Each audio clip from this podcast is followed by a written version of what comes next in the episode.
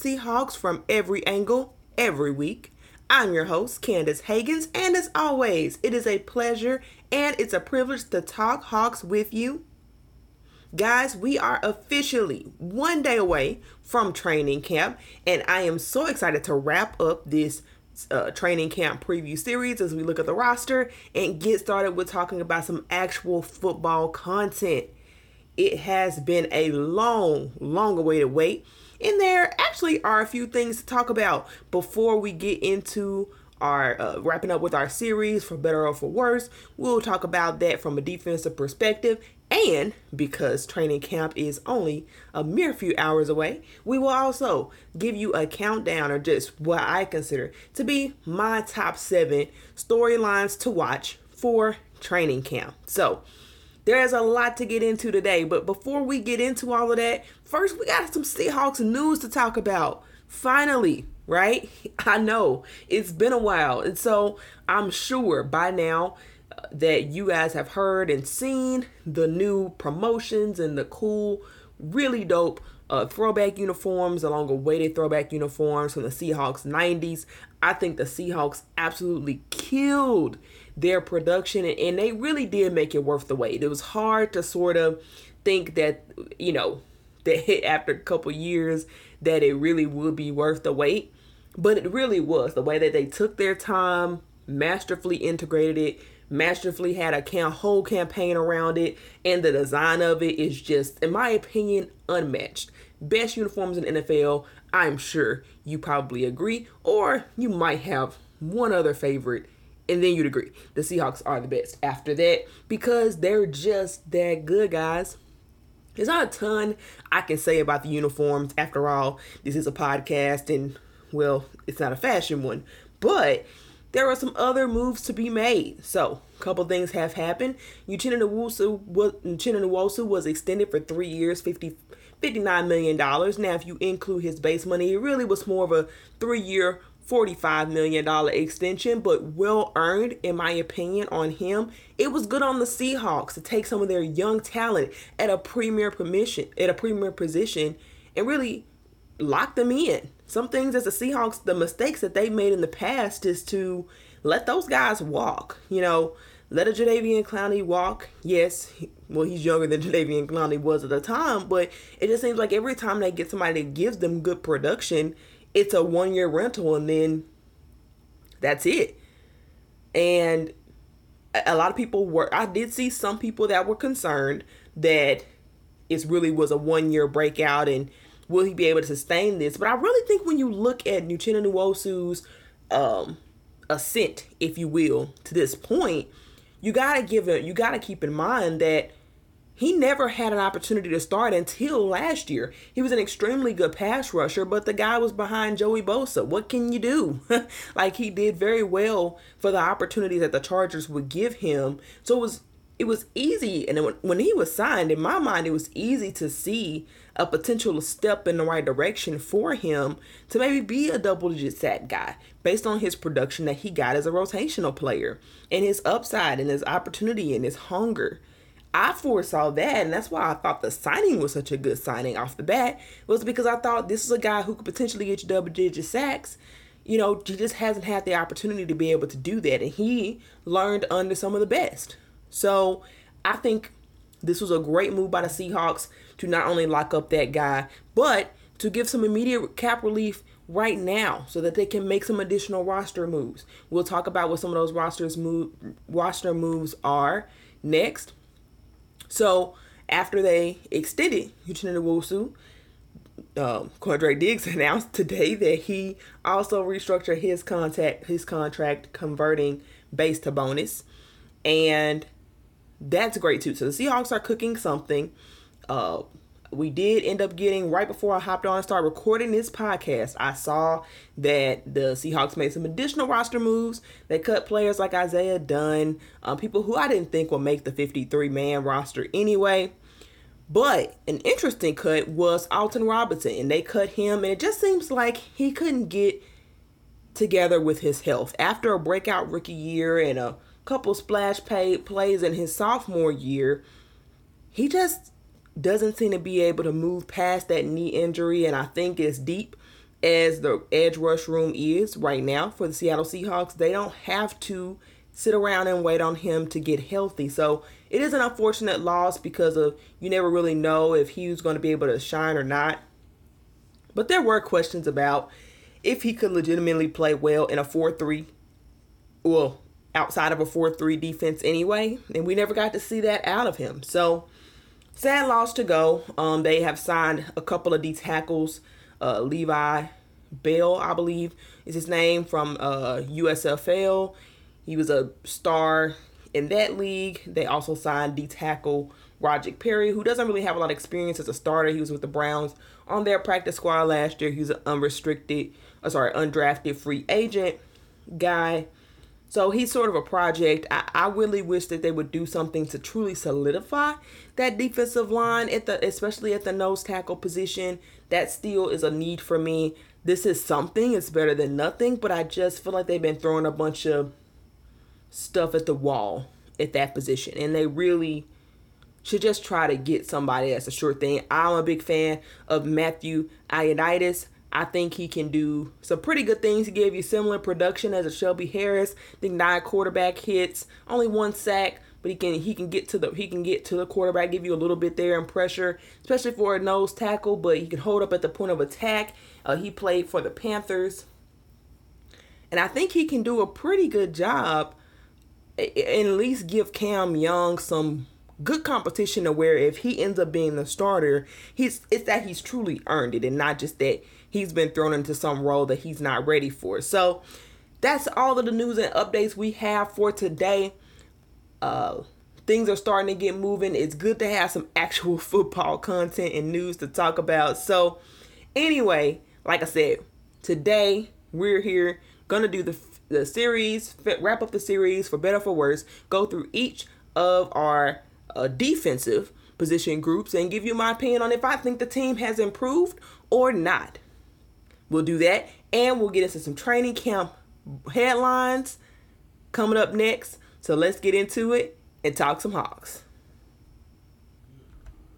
All right, so let's start off with the most talked about position group on the defense all off season long.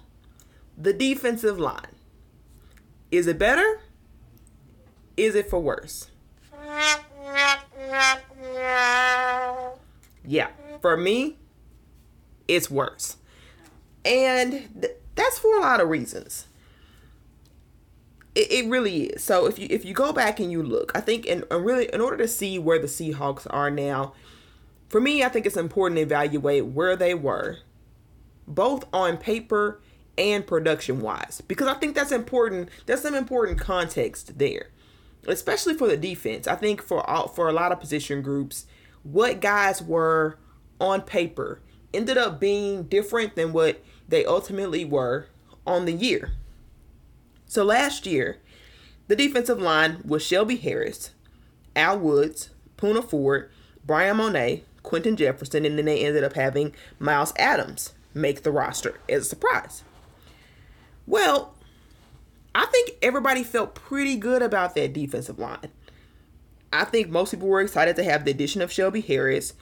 Everybody still loved Al Woods. People thought Poona would take a step forward. And Bryan Mone was a decent backup. And you knew Quinton Jefferson was going to be able to get you, you know, a reasonable amount of sacks. Well, that that line ended up being extremely disappointing. It really did.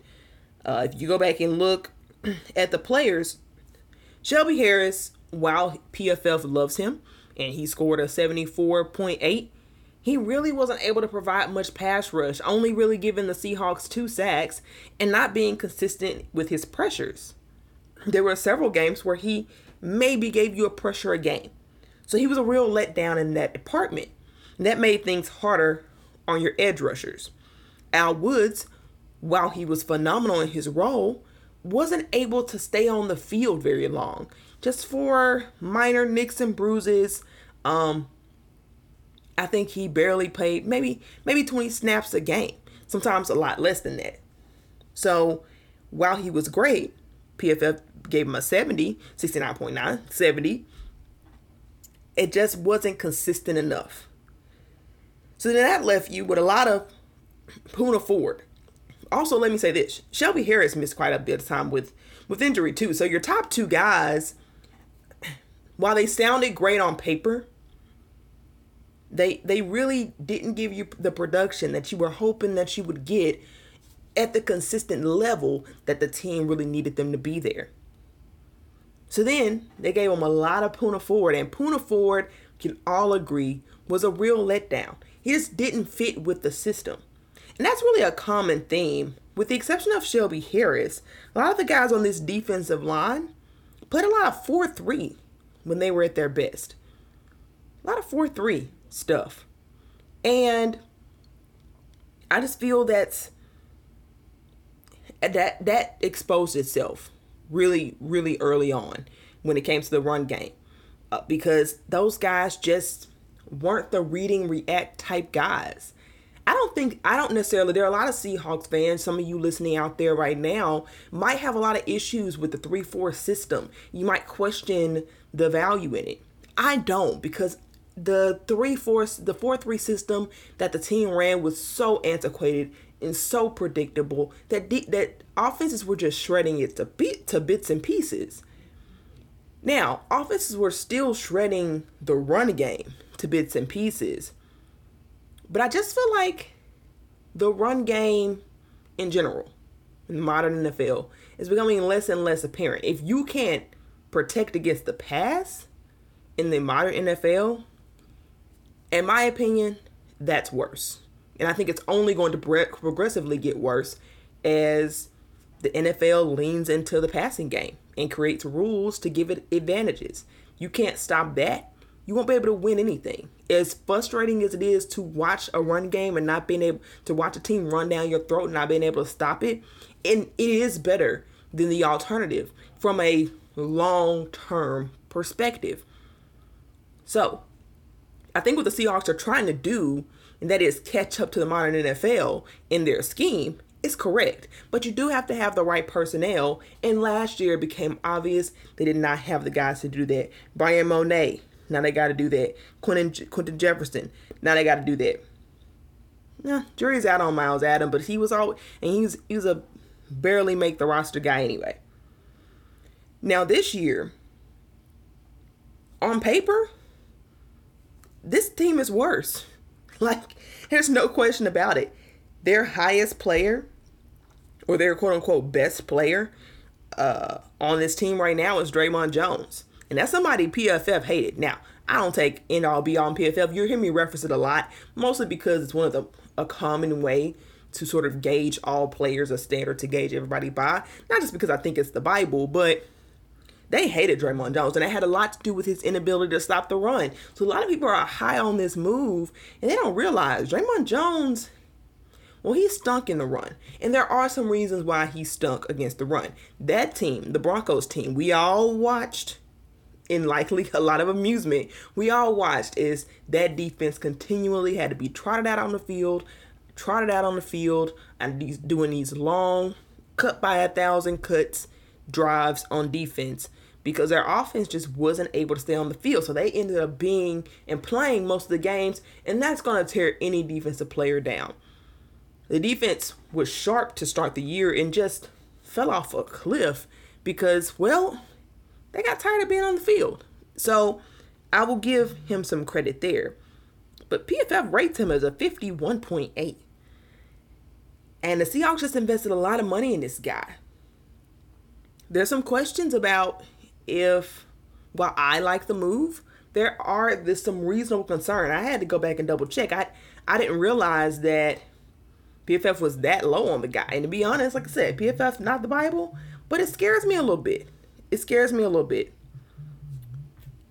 Their highest player rater, their highest rated player right now, and of course this is what this is why you'll see PFF sucks. Uh, this is why you'll say it, but Jarran Reed. Jarran Reed was the highest rated player right now on their team with a 61.9. Meanwhile, last year, the highest rated player on that team was a 74.5. So they don't even have a single player above a 70 on PFF.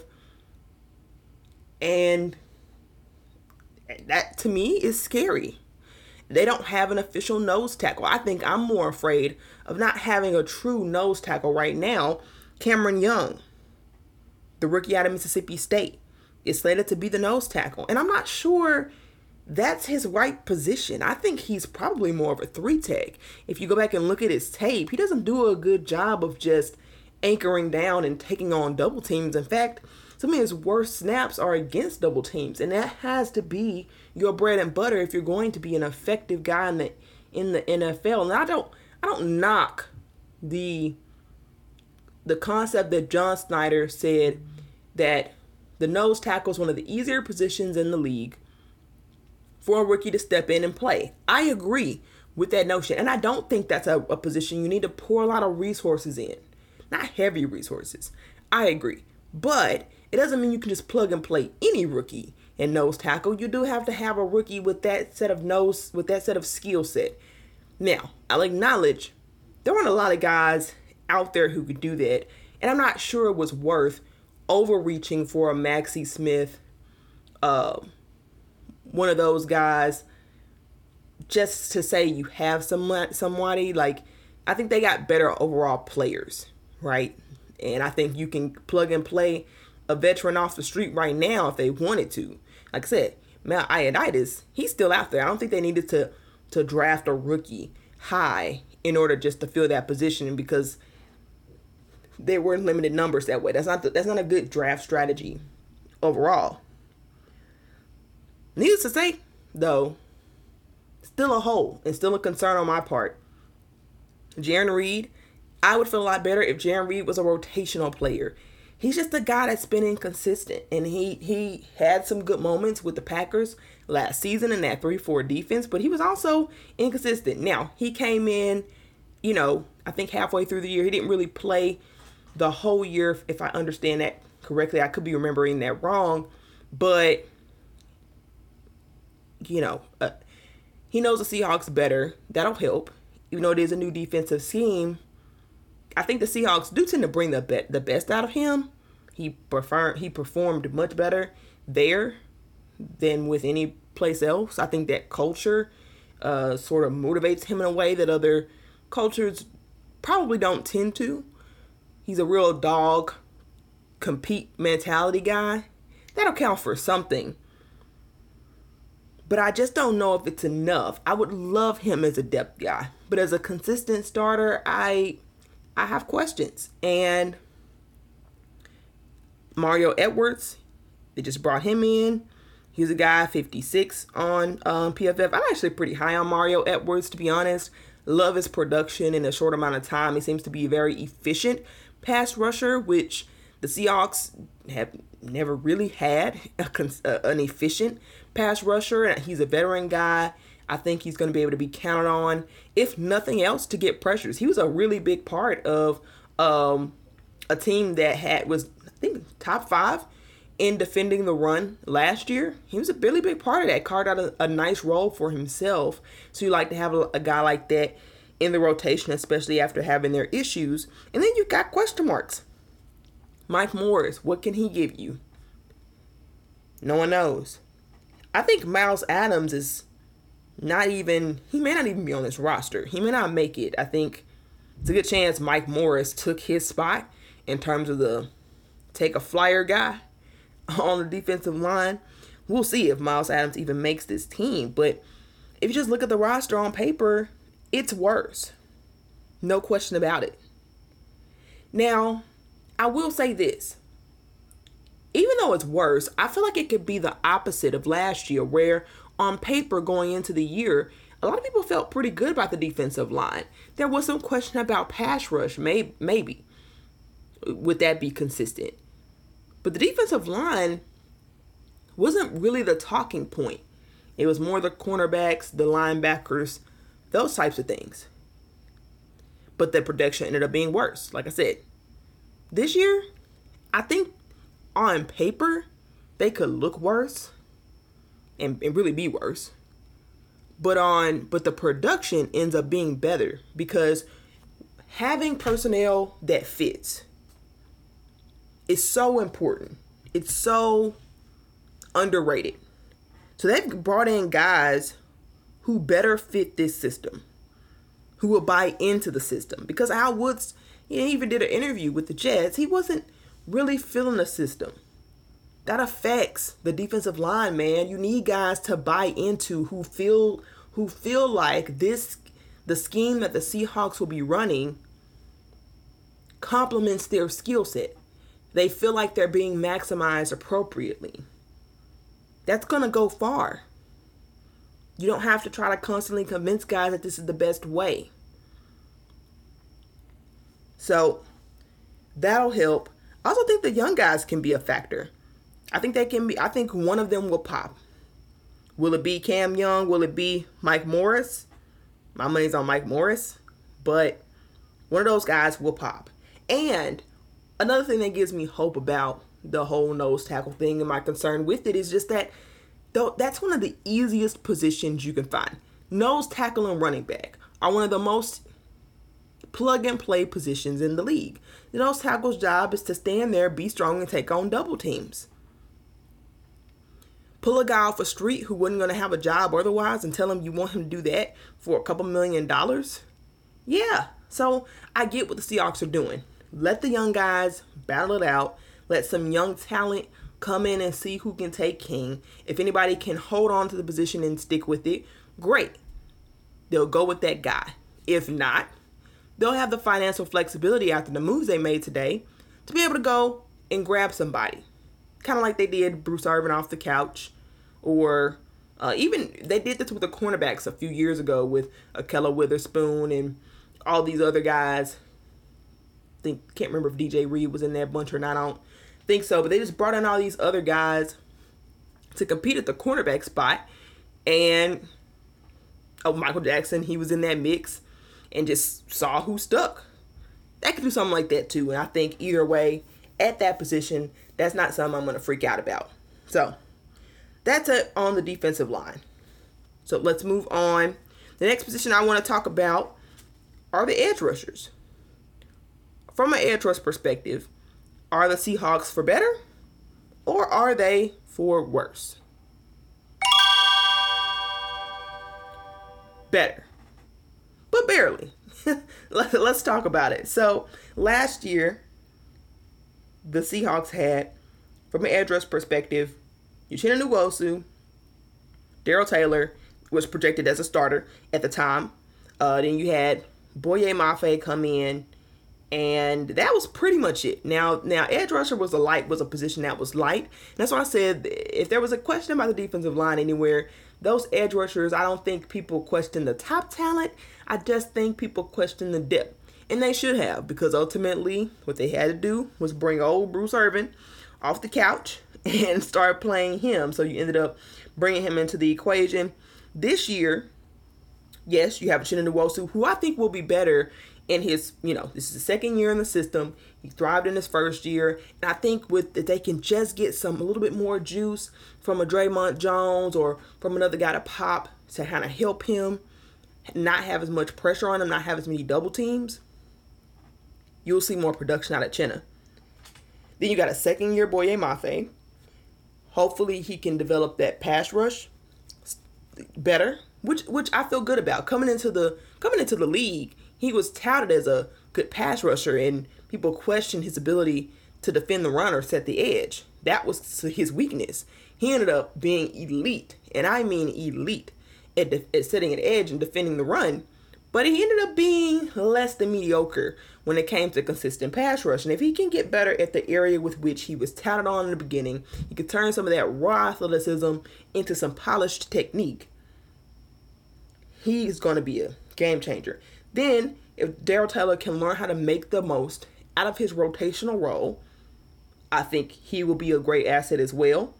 He's got to learn how to get more consistent pressure. He was a real boomer bust guy. Half of his sacks, I don't take much precedent in the 9.5 sacks. I'm sorry, I don't. I don't. I don't. He got three of them against the Jets, against a broken down old Duane Brown. Sorry, I'm not impressed. If it wasn't for the three sack game against the Jets, he would have had a mediocre season at best. The guy, he was too boom or bust. Either he hit home or he didn't get any pressure at all. And I'd rather have the guy who consistently gets pressures but doesn't get the sacks than the guy who's boomer bust. In terms of affecting an offense, the pressure matters more.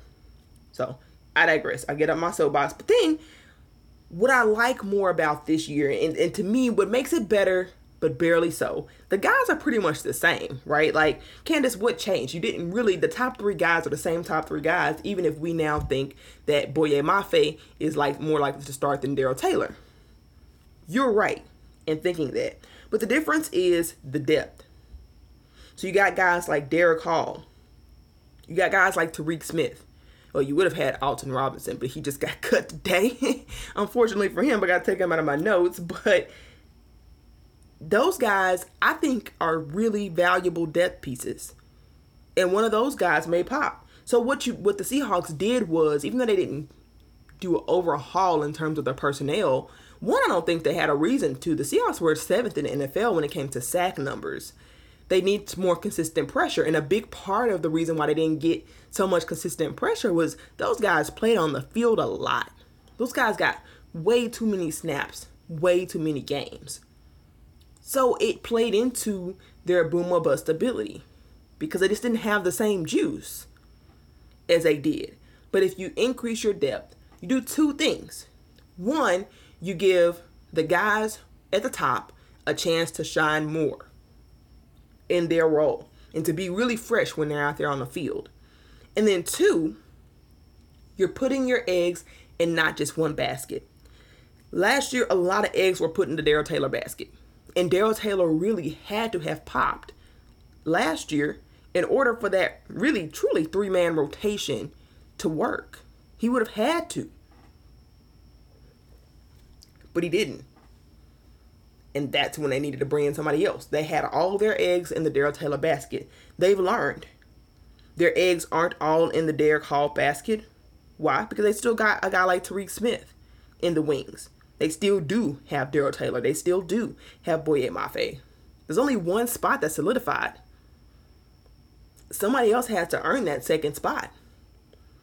And they're putting in the guys who are capable, who have the tools to do it, who fit the scheme well, and who just got to go out and improve it. So that's that's my take on the edge group. There's not much to say there because it wasn't a problem group. I do think it was better. So not a ton to elaborate on. So moving on to the linebackers. Interior linebackers. Let me specify this new scheme. The edge rushers are the outside linebackers and then, then, then, then there's the interior linebackers. Did the interior linebackers get for better or for worse? In my opinion, it was worse. Sorry, said twice, guys. But in my opinion, it's worse. it, it is. And you might say, Candace, how can you say that? How can you say the linebacker room is worse? I know this take is controversial.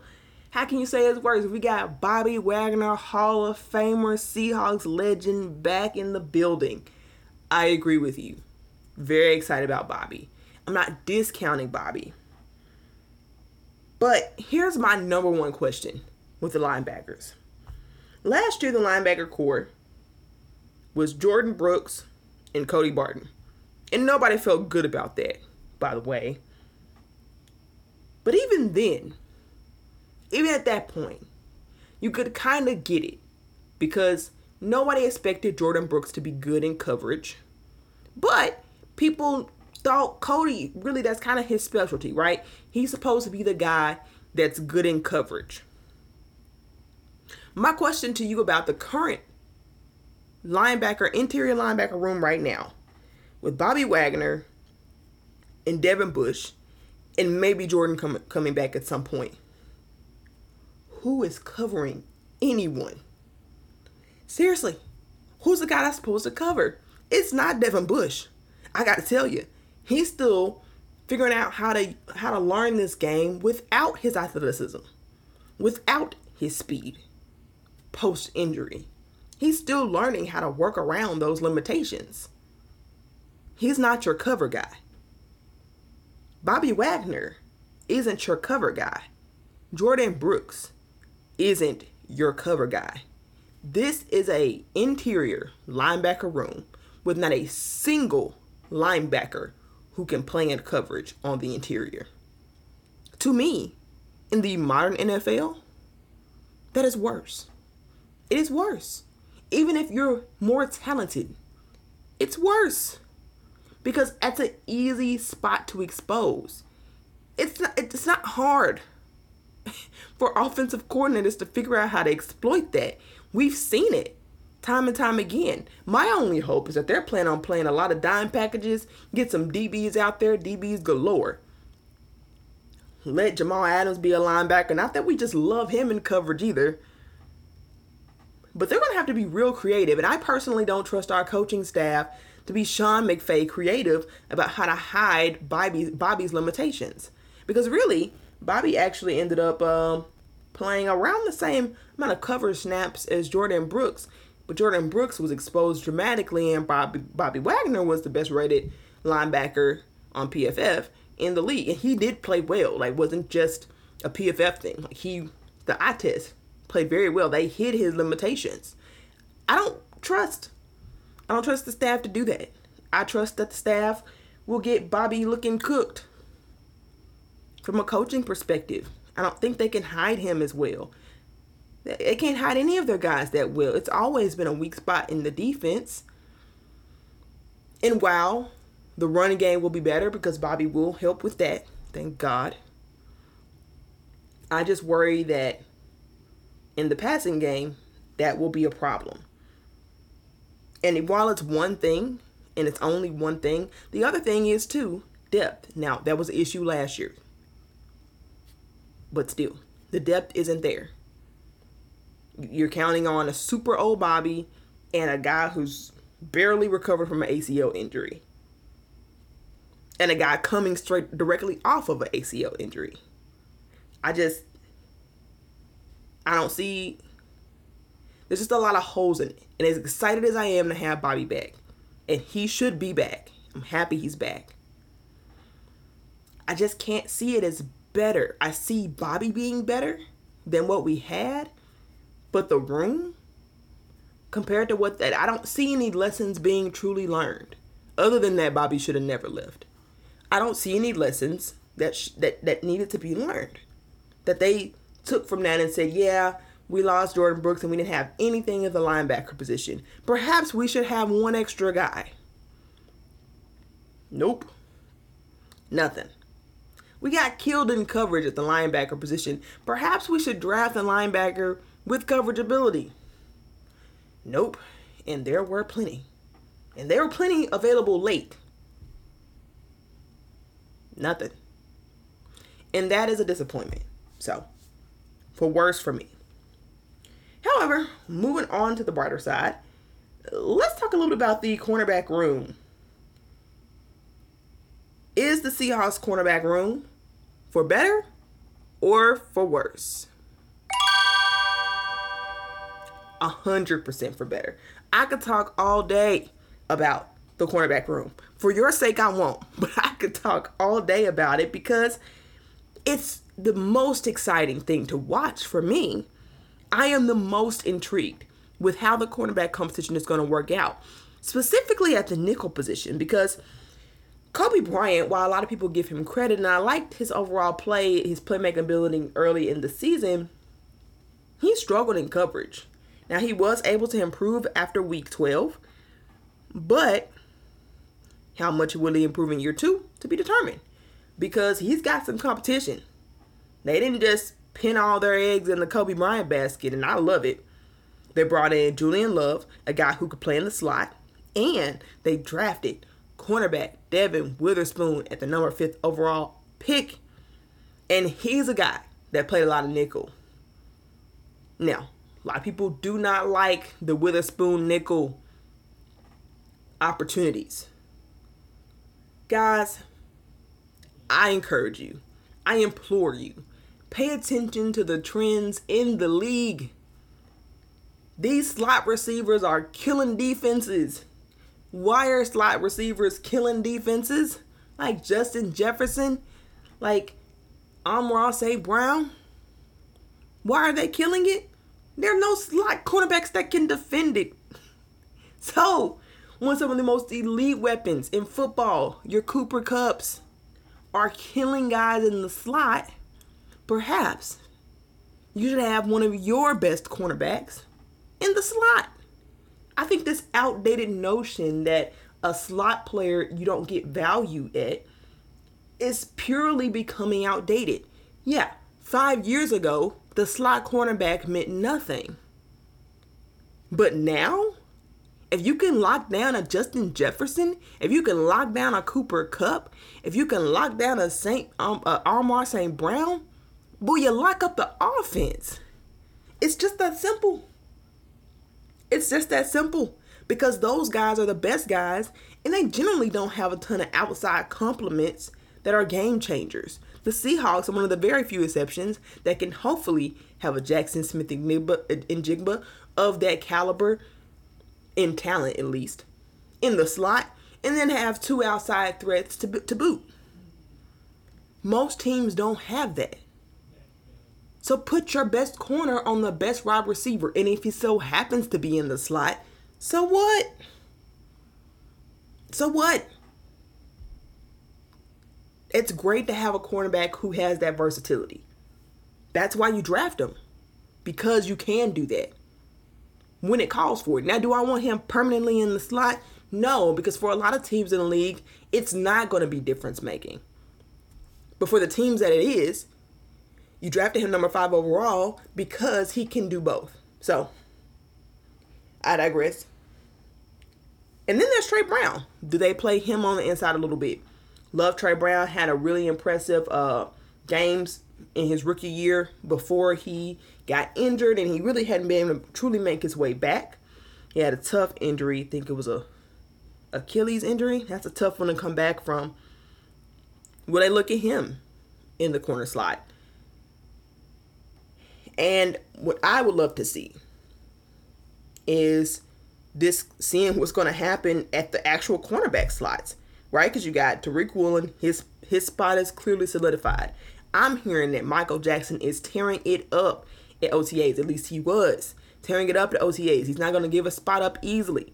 Everybody assumed Witherspoon would come in and take Michael Jackson's spot. Well, Michael Jackson is playing hardcore, it might be Tariq Woolen, Michael Jackson, and you might see some Devon Witherspoon in the slot, and then you might see them take Mike Jackson out the field, maybe have Devon Devon on the outside, maybe put Coby in the slot in, in replacement and kind of rotate it out that way. I, in fact, if I had to make a projection, that's the way it's going to go. And you will see players like Tre Brown just kind of be on the outs, which which which stinks because I like the kid. I like his potential, but yeah, he really did. He missed the opportunity, which is unfortunate for him. But if he steps up and he plays, like who knows? Tre Brown could take Coby Bryant's spot because the cornerback room is so locked. I don't expect to see a ton of Julian Love in the slot unless we're talking dime packages or something like that. I really think you'll see a combination of Tariq, Mike, Devon, and I think you'll see some switching. I don't think it'll be this guy is always here, this guy is always here, this guy's always here. I think the versatility is good.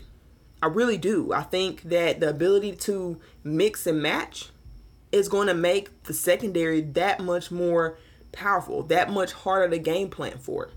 Because you're never sure what's going to happen. And then when you throw in the X factor of, you know, Jamal Adams and how he affects secondary. On top of that, you got a lethal group for sure. Now, speaking of the safeties, of course, I would be remiss not to say that the safeties for better. Um, and it's for one simple reason. Last year, all the eggs were in the Jamal Adams basket. This year, they have Jamal Adams insurance and Julian Love. And they can still do their three safety sets. Jerrick Reed, they drafted him. Now, I really miss Ryan Neal. I really do. But I think Julian Love is better than Ryan Neal. And I think Ryan Neal deserves better than to be the fourth guy. The fourth safety. I do. Like I love to have him be the fourth guy, that'd be incredible, but he deserves better than that. He deserves opportunity to really shine. And I think the Seahawks kind of decided to give him that. So shout out Ryan Neal. Best of luck to him. But that that safety room is better. A healthy Jamal Adams, even if you don't get him I don't expect to see him the full season. Go ahead and brace yourselves right now. Because I'm going to call it. Jamal Adams didn't play in all them games. I think you could hardly expect any player to play all 17 games these days, but I think you get 12 good games out of Jamal Adams. It's fine. I don't care if he doesn't come in until week five. Candace, how could you say that? We're paying him all this money. I'm sorry. I want the guy healthy. And that quad injury is not anything that's easy to come back from. I want him healthy and I want him right. I mean, Quandre Diggs came in enough time for training camp and looked at everybody crapped on him the first five weeks. I'm just saying. It's not always in your best interest to come in flat out in week one. Come in, work your way better, work your way in, and play when you're healthy, play when you're ready to contribute. I'd rather have Jamal Adams in the playoffs than the regular season. To be honest, he's a much better playoff player, I think, in terms of his how he can affect how teams plan for you. Just his very presence on the field impacts how teams plan for you. I want those kind of monkey wrenches being thrown into, those kind of versatility package being thrown into come playoff time. That's when I want to see Jamal. Not in week three. Not necessarily. Now, if he's good to go in week three, great, happy to have him. But just kind of brace yourselves, guys. You may not be seeing a lot of whole lot of Jamal Adams for a while. And I think it will be okay. That doesn't make the safety room any less quality. All right. So that about sums us up for the defensive position groups on the team. Overall, as you can see, I think the defense is better. Um, there was a lot of room to grow, especially on that defensive line. They overhauled it completely, and we'll see what those changes ultimately end up amounting to. But as we head into training camp, before I close, it would only be right for me to talk about a few things I'm excited about with this with this group. Now, one thing I already mentioned that cornerback battle. I already kind of detailed that, so I'm not going to get super into detail with that. But another thing I'm really curious about is the nose tackle outcome. Does Cameron Young really earn it? Do they throw him out there without true experience? Or do they bring in a guy to really help him compete to truly have Cam Young earn it?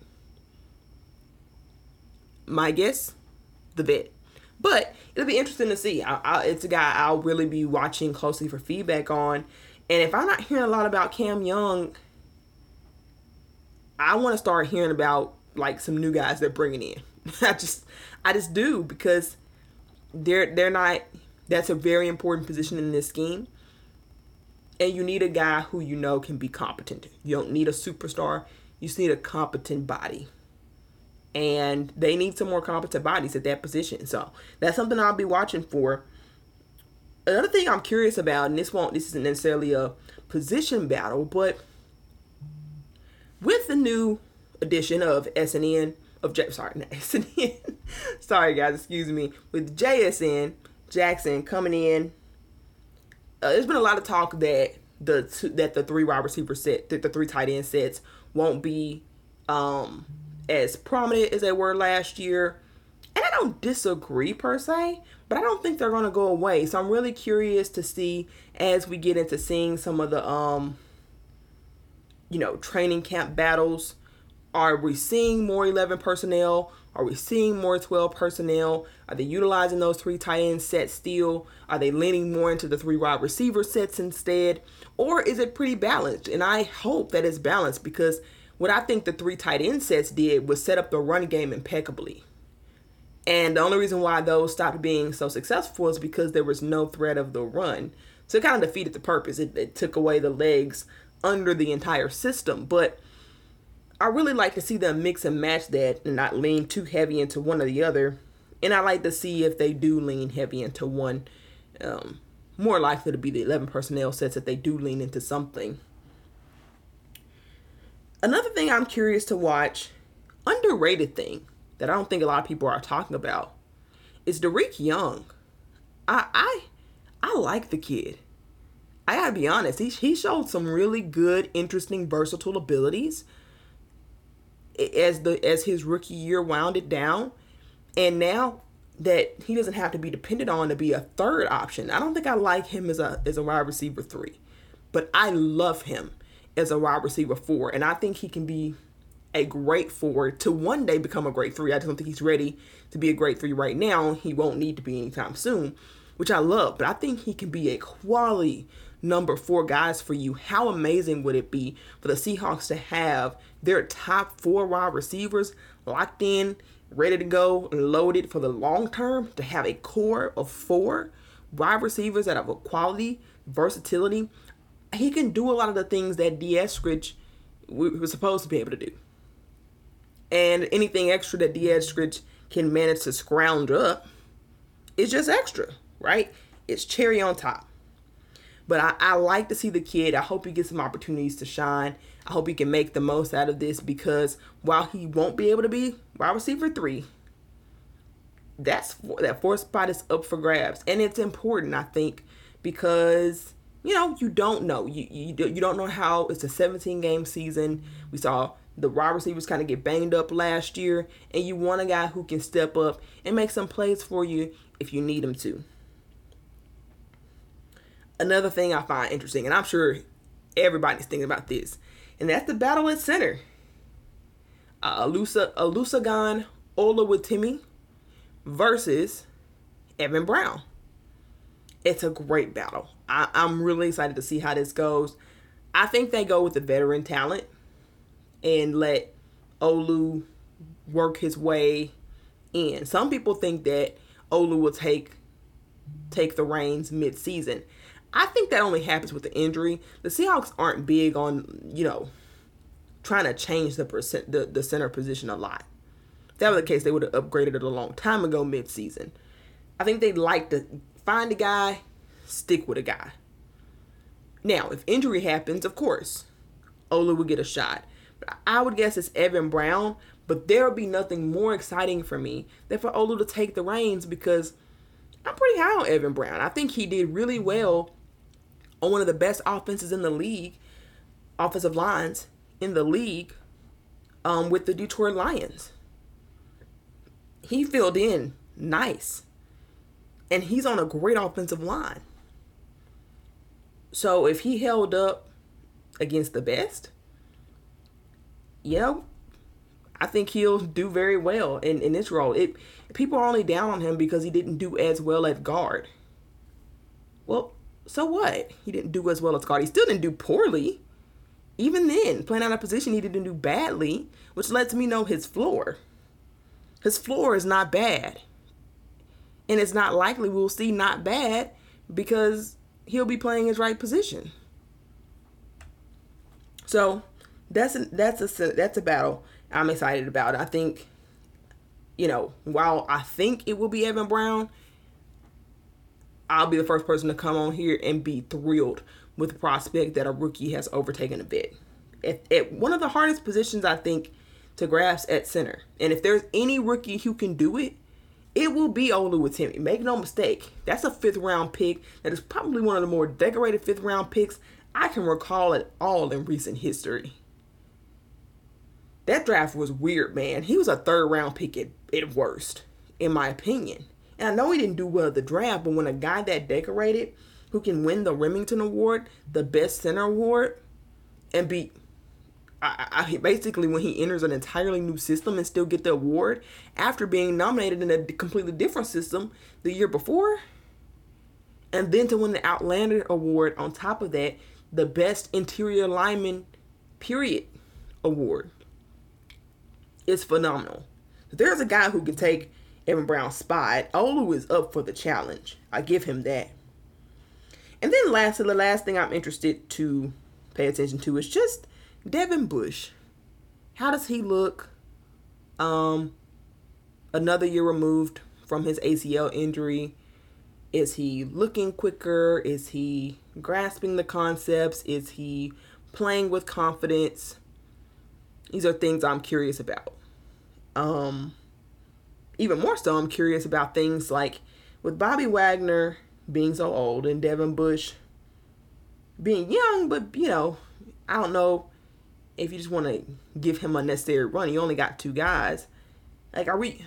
Who's playing linebacker in preseason? Like, there's gonna be no one to watch. I think we maybe saw a little bit of Cody and, and Jordyn in the preseason. I don't want to see Bobby at all in the preseason. So I'm sure they'll find some Joe Smo guys to fill in, I guess. But it's just it's something I thought about. Like, man, that interior linebacker position is gonna be brutal in preseason. It's not really important, but we're talking about training camp storylines, and so that's just one that I will and I'm curious about. See how uh, I will be wondering about to see how that turns out. All right, guys, that's all the time we have for today. You can find me on Twitter at Ethos Seahawks for any updated news, polls, analysis. And, you know, we'll be talking about some of the training camp things that's going on. So be sure to give us a follow if you do not already.